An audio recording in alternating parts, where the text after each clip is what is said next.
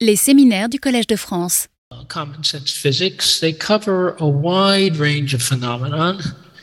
They depend on complex spatial properties and relationships.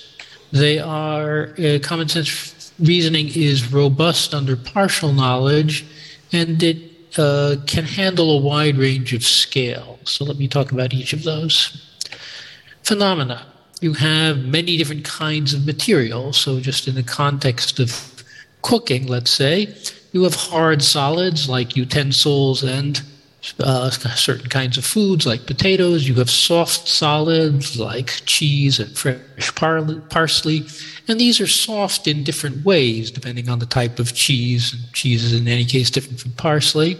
You have powders such as flour and salt. You have liquids such as milk. You have light, which is important. You have fire, which is also important. Uh, pardon me. There are different kinds of processes. So, again, just in the cooking domain, you have cutting, warming, chilling, mixing, dissolving, kneading, carrying, breaking eggs.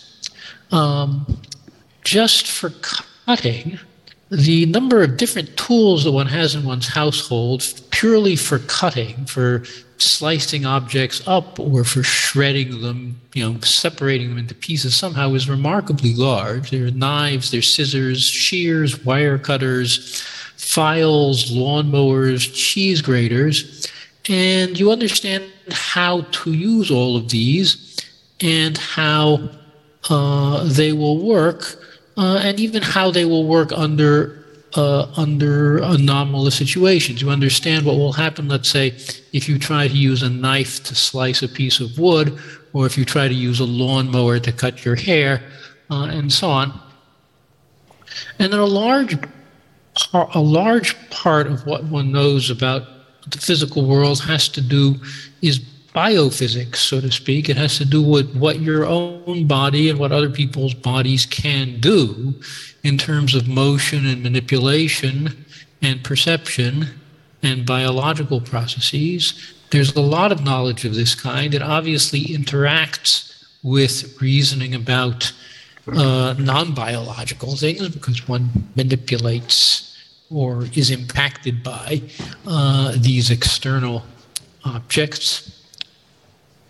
Uh, and so this all has to be understood.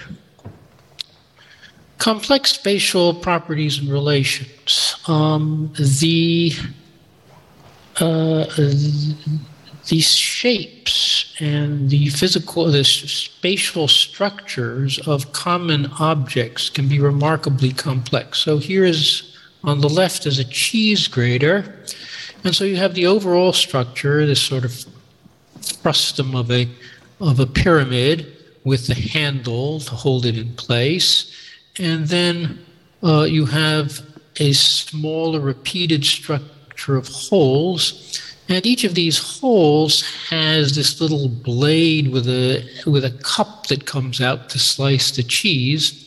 And so this is a rather common, and of course you have different types of holes on the different sides of the device. Uh, so this is a rather complex shape to reason about, but we're familiar with it. And if you think about uh, if you think about the process of uh, of grating, let us say a cheddar cheese against this side of the grater, and you think about the shape that the pieces of che- the shape that the piece of cheese gradually deforms into, uh, you have a reasonably complicated uh, geometric problem going on there. Here you have a string bag, and the thing about a string bag is that it it has a fixed structure um, an important one. Uh, so it can be open, so you can put things like uh, peppers into it, and it has holes, but the holes are small enough uh, that the peppers don't fall through, whereas a pea, let us say, would fall through, and an elephant can't be put in the bag. Um, and it has this uh, network structure, and it's made of, of, of string so that will so it's very much deformable. If it's empty, you can fold it up and put it in a wallet.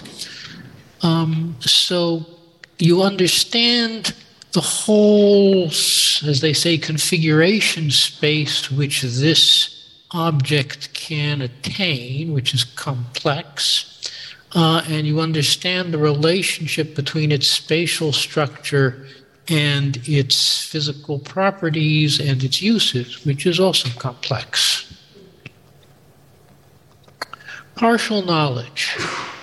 Um, a great thing, an important feature of common sense reasoning is that it deals robustly in situations where your knowledge of the physical situation is incomplete, maybe extremely incomplete, for a variety of reasons. First of all, perception is limited. Um, you only see the front of solid objects at the best of times. Uh, unless they're transparent, of opaque objects, you only see the front. Uh, and you may see only part of it, part of it may be occluded, and so on. The situation may be described in language. So I gave you the sentence before about uh, the two people at the theater. Um, you know, I didn't specify how tall Henry is uh, or how much in front they are sitting or where they are sitting in the theater. So you have only a very partial description, and yet you can do the reasoning you need. Uh, some of the information may be inferred from seeing how things behave. Uh, you may need to reason generically.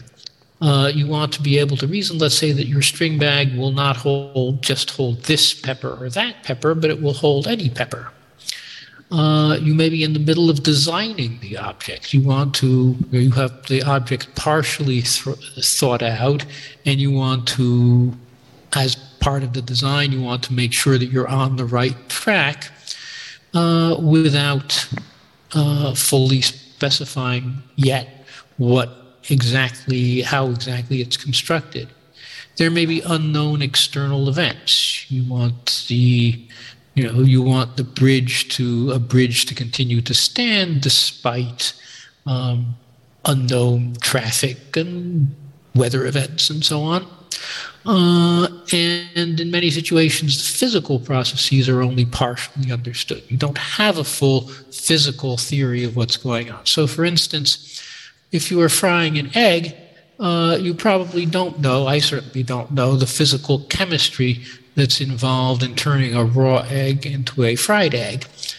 Um, but that doesn't mean that frying an egg takes place in some kind of physics free zone where I just missed, missed I, have learned um, the standard process by rote. No, I know a great deal about it and I can use that. So I know, for instance, that if I pick up the pan, the egg will stay inside, and that as the egg cooks, it becomes easier to pick it up and that the more raw egg I start out with, the more fried egg I will end up with, and so on.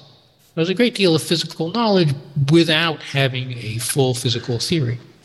Uh, or another example, you take an iPhone and you chop it in half with an axe. So you can infer that it's not going to work anymore, despite not having a very clear idea of what the internals of the iPhone are or how chopping the, the iPhone in half with an axe will affect those internals.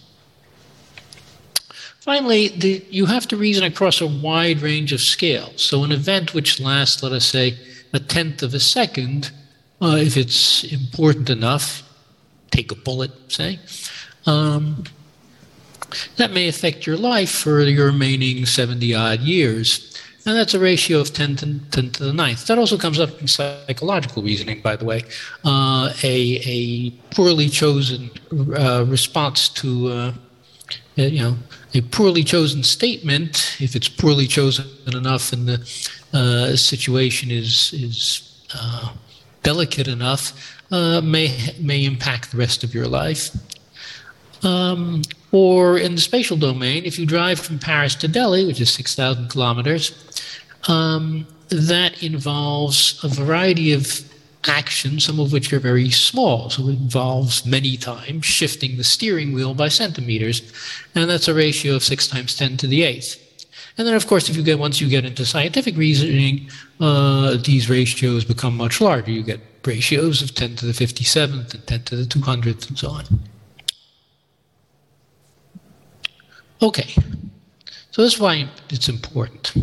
Let me talk about a few experimental results in human physical reasoning that I've found intriguing and impressive. So, first, physical reasoning in infants. Uh, secondly, a number of studies of where situations where people make erroneous predictions um, and a revision of that. Uh, and then talk somewhat about studies that of, of visualization as a process.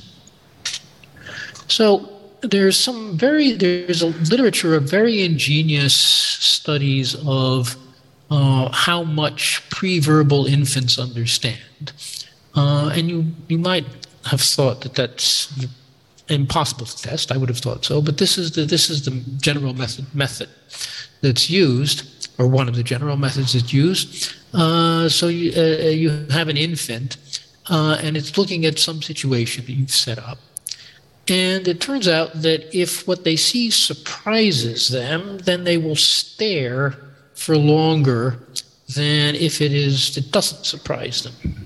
If it's you know if it's if it's usual, they don't look at it very long, but if it's unusual, then they will stare at it longer. And this apparently is a robust and uh, replicable effect. And so, in particular, uh, if you give them a, if you show them a situation that seems to violate a basic physical law, it will surprise them and they will stare.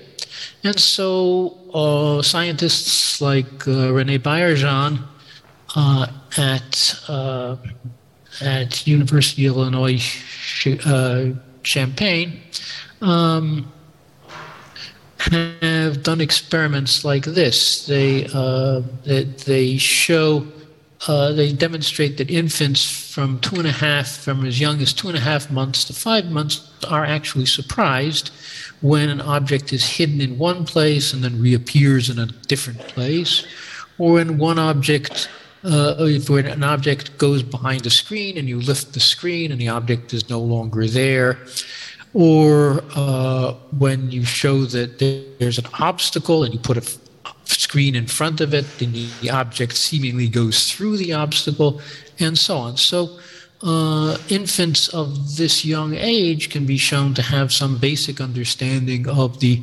properties of objects. They move continuously, uh, they persist, and so on.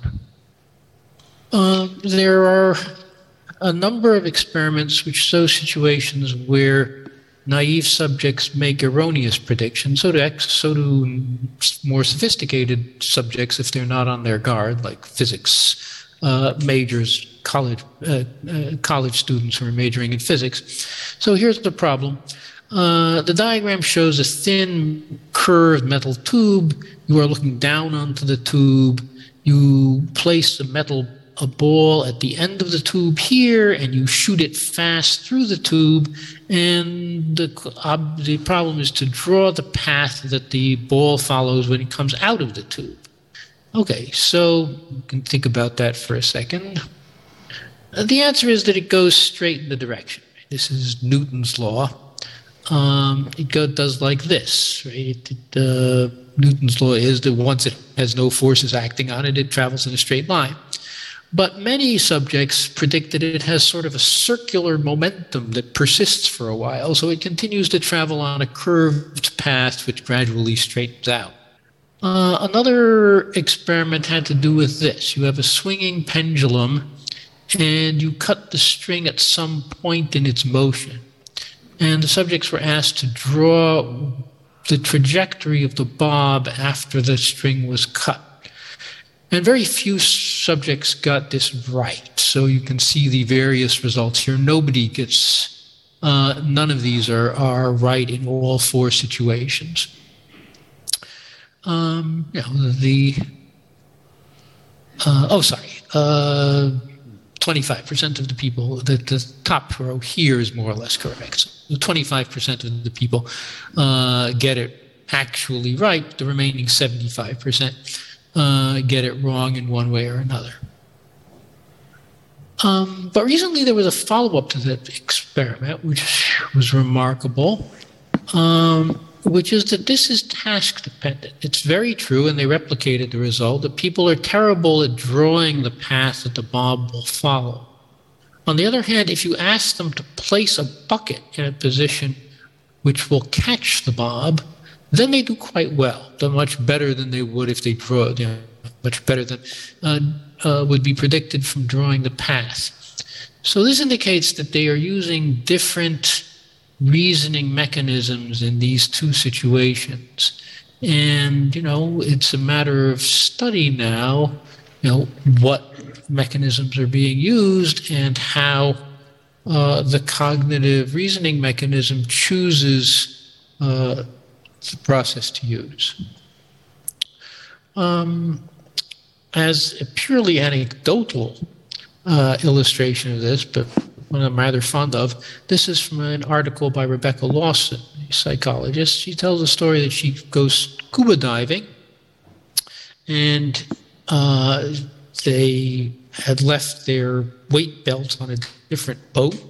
Uh, and she offered to go fetch them. So she swam over there, took the three weight belts, started to swim back, and of course sank uh, like a, a, rock to the bottom of the harbor. So luckily, she was able to. Otherwise, we wouldn't have the article. Uh, she was able to drop two of the weight belts.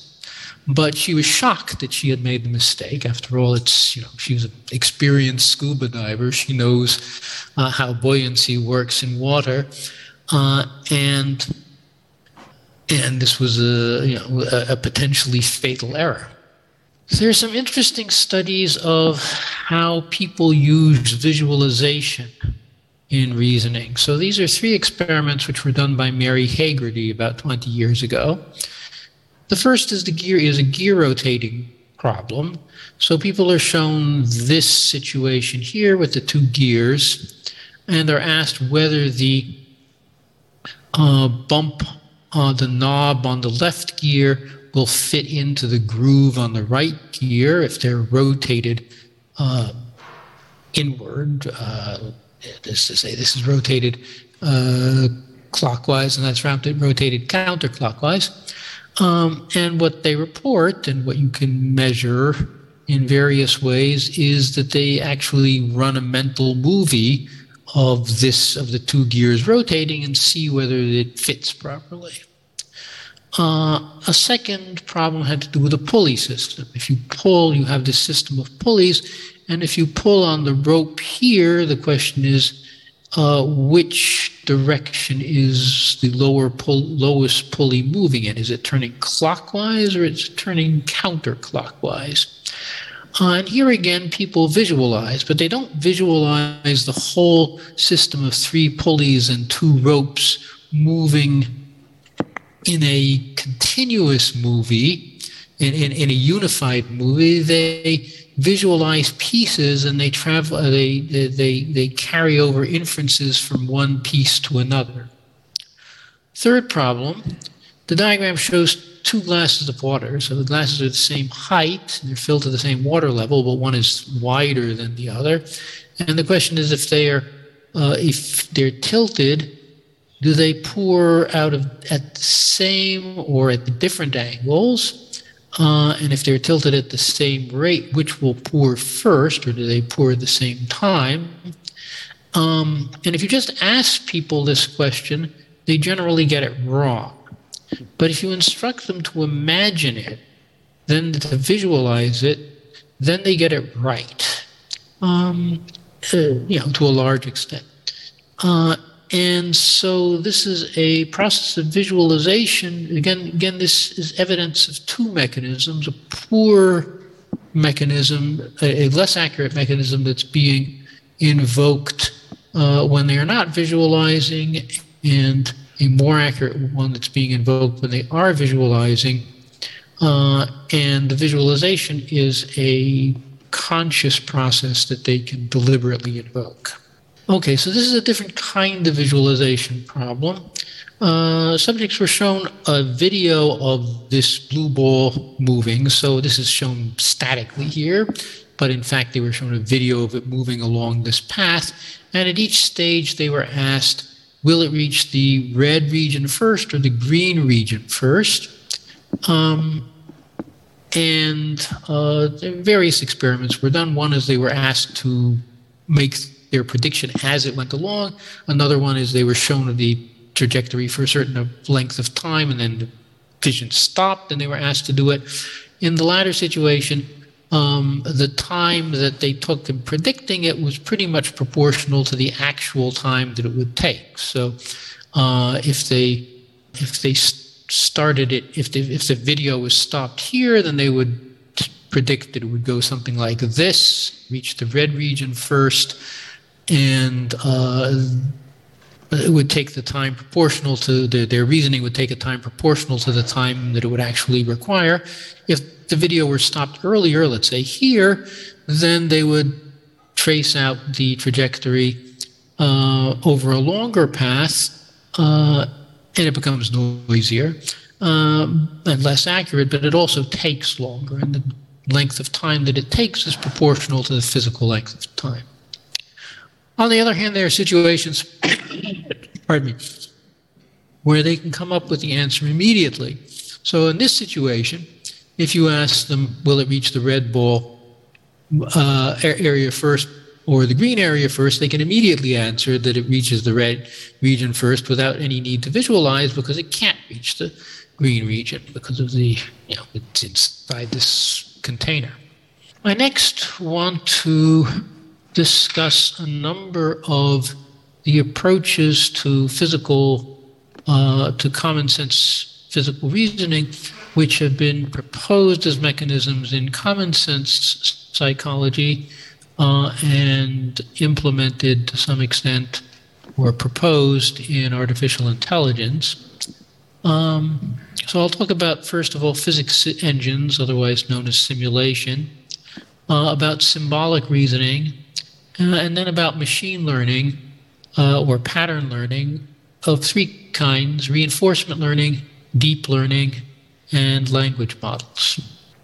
So, a popular theory, uh, a popular approach is is simulation. So the idea is you have in your head, in your internal mechanism, uh, a physics engine, which is um, it's like the kind of game, video games, physics engines that power the behavior of more or less realistic uh, video games, and that this is running in your head. This allows you to uh, do the physical reasoning. Uh, and these physics engines work, uh, broadly speaking, as follows You know the state of the world at some starting time, and then you use the laws of physics to predict how the world will change over a small time period, typically a fraction of a second, and you compute the next state and you iterate keep doing. So this is the general architecture of a, of a, of a physics engine. And by doing this, you can generate a mental movie of what's going to occur, one state after another in a series of discrete states at short time intervals.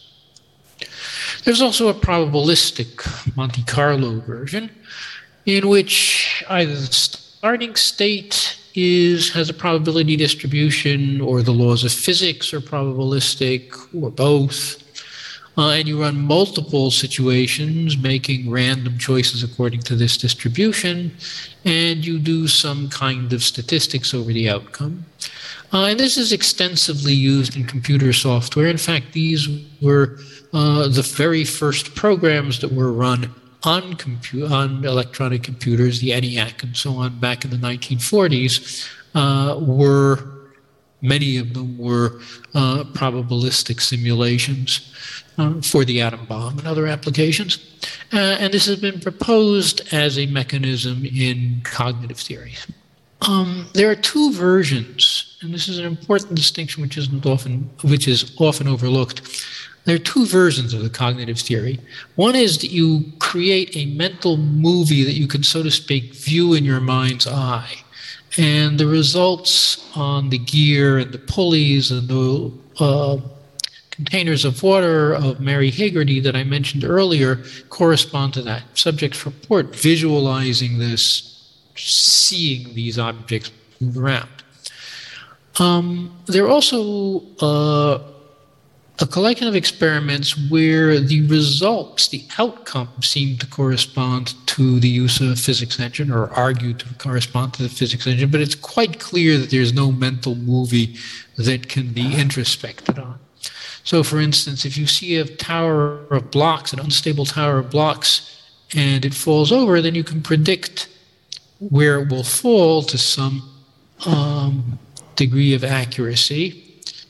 Uh, and it's been argued that this is done by using a physics engine, but you cannot generate, you cannot visualize at all realistically a tower of eight blocks falling with all the eight blocks interacting. Okay, so why, what's good about the simulation theory? Well, for one thing, it's very general. It applies to any physical, it applies to any, essentially any physical uh, uh, situation. It can be applied. Uh, it's, it's exceptionally well understood. The mathematics goes back to Euler, Lagrange, Laplace in the 1700s. Uh, the computer implementations, as I mentioned, go back to the 1940s. Lots of powerful uh, mathematics, lots of powerful software, both for computing scientific computing to high degrees of accuracy, and for video games, at, uh, you know, at actual um, that has to be done uh, in real time and has to be good enough that it's visually convincing. Uh, and there's some experimental evidence. Well, there's a lot of articles. There's some of experimental evidence uh, of various kinds, and I should say uh, some of it is more cogent than other, but you know there are many experiments. There's large literature at this point supporting this theory. What's the problem with the simulation theory?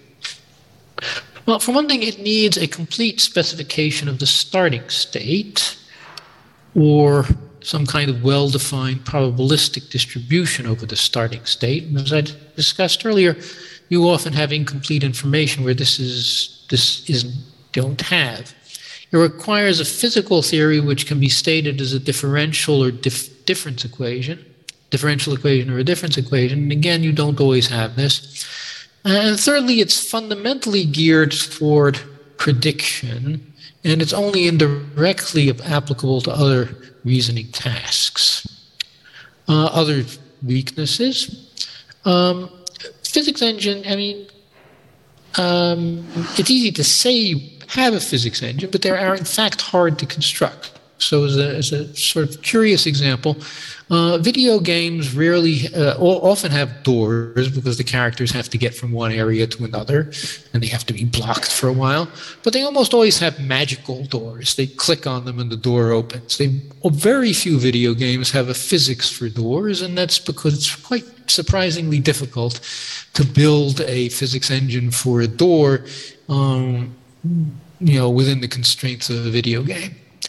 Uh, in scientific computing, if you're doing scientific computing of any kind, uh, you build these models, but it requires immense expertise, very considerable labor generally. It's not by any means a cookbook thing to do. Uh, and uh, in particular in robotics, um, one, air, one application of simulations that's been uh, studied a great deal the simulations for robots because letting a robot loose, the, you don't want to let a robot loose in the actual world until you're sure that it works well because robots are expensive objects and if they don't do the right thing, uh, they are liable to break or to break something else. Um, and this is an ex- this is turns out to be exceptionally hard. It is so hard uh, that it has acquired a name. It is called the reality gap in robotics. And the experience is you, you, know, you have your simulator and you build it up as well as you can, both the simulator of the robot and the simulator of the world, and you, you test it. Uh, and then you try to apply what you've learned to your actual physical robot in the actual physical world, and it's as if you had to start from scratch. I mean, you have learned something useful, but you have a long way to go before it uh, before you can uh, apply it, before the robot will work in the actual world. Um, in scientific computing, you also need various kinds of further expertise. You need expertise to choose the appropriate model, to formulate the problem, and to interpret the output. More weaknesses of simulation theory, you need unnecessary precision in is demanded in the input and produced in the output. So here's a situation where you have a cyclist, he has a water bottle, the water bottle is half full of water, he's driving on a bumpy road. So if you want to simulate what happens with the water, well it's going to slosh up and down because he's riding it on a bumpy road, and the sloshings will be very complicated. Uh, but all that simulation is completely pointless. All you want to do to infer is that the, at the end of the trip, the water will still be in the bottle. Uh, and so you are doing, a, if you do this via simulation, you're putting in an immense amount of effort for a very simple c- conclusion. Another approach to um, common sense physical reasoning is what's called qualitative reasoning. This was extensively studied in the 80s, still um, somewhat an area of research. So you characterize the state of a system in terms of one dimensional parameters, and you have a collection. You characterize your dynamic theory in terms of relationship between the signs of their change. So you have rules like that if x goes up, then y goes down. Uh, and this will work well enough sometimes for systems which have only a small number of degrees of freedom. Uh, so a swinging pendulum has only one degree of a sw- pendulum swinging in the plane has only one degree of uh, freedom. You have a chain of gears, then that has a over as a as a system of uh, as an overall system that has only one degree of freedom. Uh, and it's had a number of successful practical applications, but it doesn't work well for geometry, and it also has other limitations. There is knowledge. There are knowledge-based limit uh, methods such as logical analysis. This is what my own technical research has been focused on uh, for most of my research career. So you have rules which you can state if you want in a logical-like language that uh, every object occupies a place which is feasible for that object. This is a simple description for a rigid solid object and a complicated description for a um, for a string mag, let's say, you have the rule that any two objects are spatially disjoint, stated this. If you have p two objects p and q, and p is not equal to q, and t is a time, then the place uh, of p at time t is disjoint from the place of q at time t you have a rule that an object moves continuously. Each places a function from uh, an object to a history, and this has to be a continuous history, and so on. So you have a, put together a collection of these rules, and you do inference over these rules. So for the water bottle problem, you would state it as follows: the bottle and the object and the cap are rigid objects, and the water is some kind of stuff. Uh, and at the starting time TA, the union of the place of the bottle and the cap are a closed container for the water, uh, and the bottle is sealed. Uh, uh, the sorry, the cap and the bottle are sealed uh, from TA to TB, and you want to infer that the bottle union cap at time TB is still a closed container for the water. Uh, and I had a, I had a student actually uh, last year who put together a system which could do these kinds of inference over simple examples. Um, the strength of the symbolic approach is first of all, it works very well with incomplete information uh, and with incomplete physical theories. That's the nice thing about formal logic is it's really good at expressing certain kinds of incomplete information.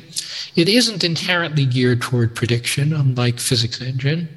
It can incorporate non-physical information, a drawback of simulation that I didn't mention, uh, and it deals elegantly with a range of scales. But it hasn't been turned into a practical reasoning system. It's extremely hard to formulate theories that are adequate. The um, you need a degree of logical precision to get these right, which is extremely fussy uh, and relies on making very uh, fiddly distinctions and um, uh, fussy definitions and so on um, it's hard to be con. You want to be. You want to have some confidence that you can't make absurd inference, and it's impossible to be sure of that. Uh, and it's hard to be confident of it. Um, there's no currently no inference engines exist that are adequate to the kind of reasonings that would arise in even fairly simple problems. Uh, very few, it has uh, very few practical applications have been developed so far. Uh, and one can certainly debate how plausible it is as a cognitive theory. All right, so now we come to machine learning, which is by far the dominant uh, theory uh, approach to AI these days. Um, and this is a three ca- category. I have 15 minutes left. Mm-hmm. I'll I have 15 minutes left. Um, there's reinforcement learning, deep learning, and large language learning. And of course, some form of learning theory has to be right because common sense physical knowledge is learned by babies and by children. Uh, and if it isn't learned, then it's innate. And if it's innate, then it was learned by evolution, which is a, a slow process, slow and painful process of learning things. Okay, so reinforcement learning. The idea here is that a creature or a robot or a simulated robot learns by trial and error what actions work in order to achieve spec- specified goals in a given situation. So, as a cognitive theory, this was more or less the theory of behaviorism promoted by B.F. Skinner, which was very, uh, which was dominant uh, in the 30s and 40s and has become much less popular since. Um, so it has it's had some practical successes in some forms of AI. So in robotics, it's been used with some degree of success, and it's a major component in current games playing programs. Um, it's limited as a physical theory. It only learns the relation of actions to goals, and it doesn't generally uh, learn a theory of the domain. Uh, and it's very limited as a cognitive theory. Behaviorism is not considered a good cognitive theory anymore. There is deep learning. Deep learning is a very, it's a very general model of learning um, to carry out intelligent tasks. I'm not going to go into the technical details. It's trained from data corpora, which range from large to enormous it has a very remote similarity to the way neurons work in the brain. Um, it can be shown that to some extent it succeeds in ex- ab- extracting abstract features of the situation. Um, that's a matter of study. And above all, it's been enormous. It's hard to exaggerate the success that it has had in artificial intelligence. So, deep learning of uh, almost every practical application of AI in the last decade has had a major component or has been almost entirely, depending on the situation, uh, of deep learning. So, in vision and natural language, deep learning methods of various kinds are entirely dominant. In games, playing, and robotics, they are combined with re- deep learning is combined with reinforcement learning. It's still very important. Limitations. It's hard to incorporate domain knowledge. You know, we know at this point a lot about language, we know a lot about physics, um, and so on, what we know a lot about a lot of domains. All in almost all cases, almost all of that knowledge has to be thrown out if one is going to develop a deep learning theory, uh, system. The deep learning system works from the data, and it's very hard to build in what uh, you know, centuries of scientists uh, or uh, lay people have learned about a domain. It often focuses on the wrong feature. So, for instance, in computer vision, it will often focus on just prefer to characterize things in terms of their texture rather than their shape, which is more important to people. So, if you show a picture, let us say, of, an, uh, of a cat which has elephant skin, it will characterize it as an elephant rather than as a cat, whereas a person will say it's a cat, it's a strange cat. Uh, it doesn't often fails to generalize. So if you train a self driving car in one city, it may not work in another city. This is one of the difficult, this is one of the things that has slowed down the development of self driving cars. It is in general an opaque system. It cannot, you cannot explain how it came up with its results, and therefore you cannot debug the system when it gives wrong results. All you can do is train it some more or change the architecture and retrain. So, how does it work as applied to physical reasoning? So, it's had important successes in very specific scientific problems. So, the great success of AI applied to science uh, problems was a year or so ago was AlphaFold, which made major progress on the problem of protein folding. This was a highly specialized, mostly deep learning uh, system. It's had. I said it was applied to robotics, which it is, but uh, if you try to if you try to do purely by deep learning, it doesn't work well. Uh, and so far, it's had little success applied to common sense physical reasoning. Uh, there's not much reason to think that it finds the right generalization or the right abstract categories. Okay, now finally, there are the large language models, which I trust you have heard of because they've um, they have gotten immense amounts of publicity uh, in the last, you know, increasingly over the last couple of years, and particularly over the last couple of months. So GPT-3 got huge amounts of publicity from the press, and then Chat GPT-3, which was released just last November, has gotten immense amounts of uh, publicity. So, what are these? These are deep learning models they're developed specifically for language and they're trained on huge corpora of texts, billion, hundreds of billions of words, uh, on the task, on a particular task, which is to predict the next word. They you give them a starting text, they predict the next word, and then given that, they predict the word after that, given that, they predict the word after that, and so on. They predict word by word. Uh, so the output has been extensively reported is often breathtakingly impressive. They can answer questions which they can answer very difficult questions in some cases. They can produce essays of very high quality. ChatGPT 3 can produce poetry that rhymes, you know, not very interesting, but uh, on, on, any topic that you choose to specify, and it does more or less rhyme. Um, on the other hand, the output is sometimes way off base, even on very simple problems. I'll give a couple of examples, uh, sometimes hilariously so.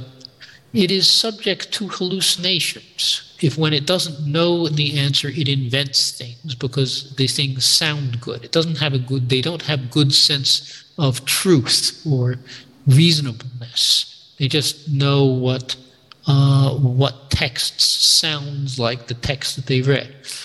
So, a well known description uh, by Timnit Gebru and Emily Bender and a couple of other authors is, authors is they are stochastic parrots. They parrot what they've read uh, in a random way, but they don't really understand what's going on.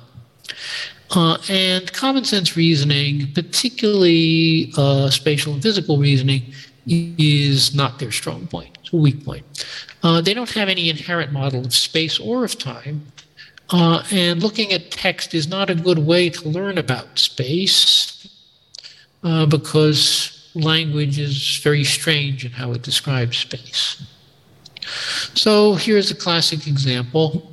Uh, the trophy didn't fit in the suitcase because it was too small. The question is, what does it refer to? So this is this is an example developed by Hector Levesque um, this is in, in, a paper that he wrote with uh, me and Leora Morgenstern called the Winograd Schema Challenge. Um, and ChatGPT, as of a couple of days ago, got the answer wrong. So the answer was the trophy didn't fit in the suitcase because it was too small. It was the trophy is the object that's too small to fit in the suitcase.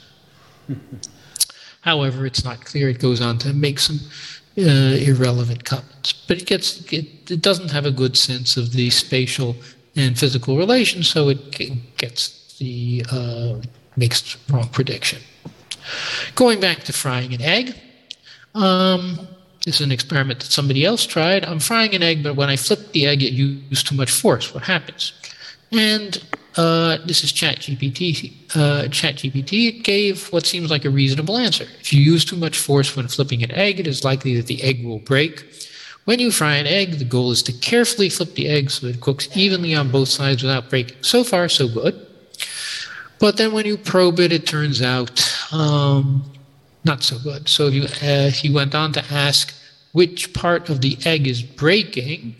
And the answer was when you fry an egg, the white and the yolk are both held together by the eggshell.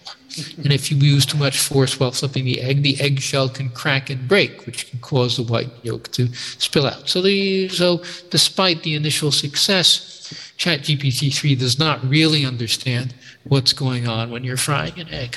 Okay, so those are the approaches. They each have their strengths. None of them seems to be a complete solution. So overall, I think it's safe to say that there are multiple cognitive processes of various kinds.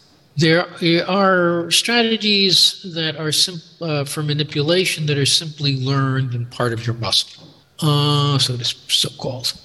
Uh, there, uh, under some circumstances, you use visualization. Certainly, use the explicit visualization. Perhaps there is a uh, a non-introspectable form of visualization also. In some cases, you can simply look at a scene and perceive what is going to happen. Um, in some cases, no doubt, you learn from a long series of seeing the world. Uh, use corpus based learning, in some manner similar to how deep learning uh, learns. Um, learns vision and so on. Uh, no doubt, some of what you learn is based on language, and you learn it through language. I didn't talk about analogy, uh, but uh, analogy would seem to be an important aspect of common sense reasoning and generally in physical reasoning in particular. Uh, and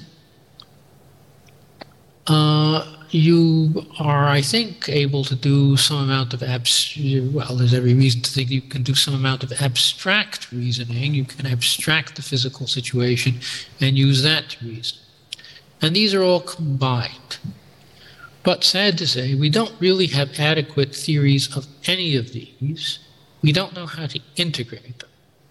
So it's been proposed that these problems can be solved by using learning technology in a multimodal situation. That is to say, you have both speech and uh, a physical situation and perception. This is, after all, how babies learn, uh, and people, and animals.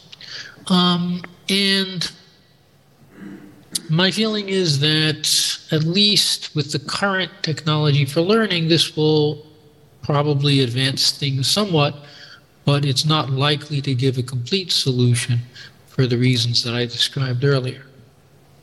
And I want to end with a phenomenon that I've often, that I find very strange, and I think might give some leverage on the problem if we could figure it out which is people's use of diagrams.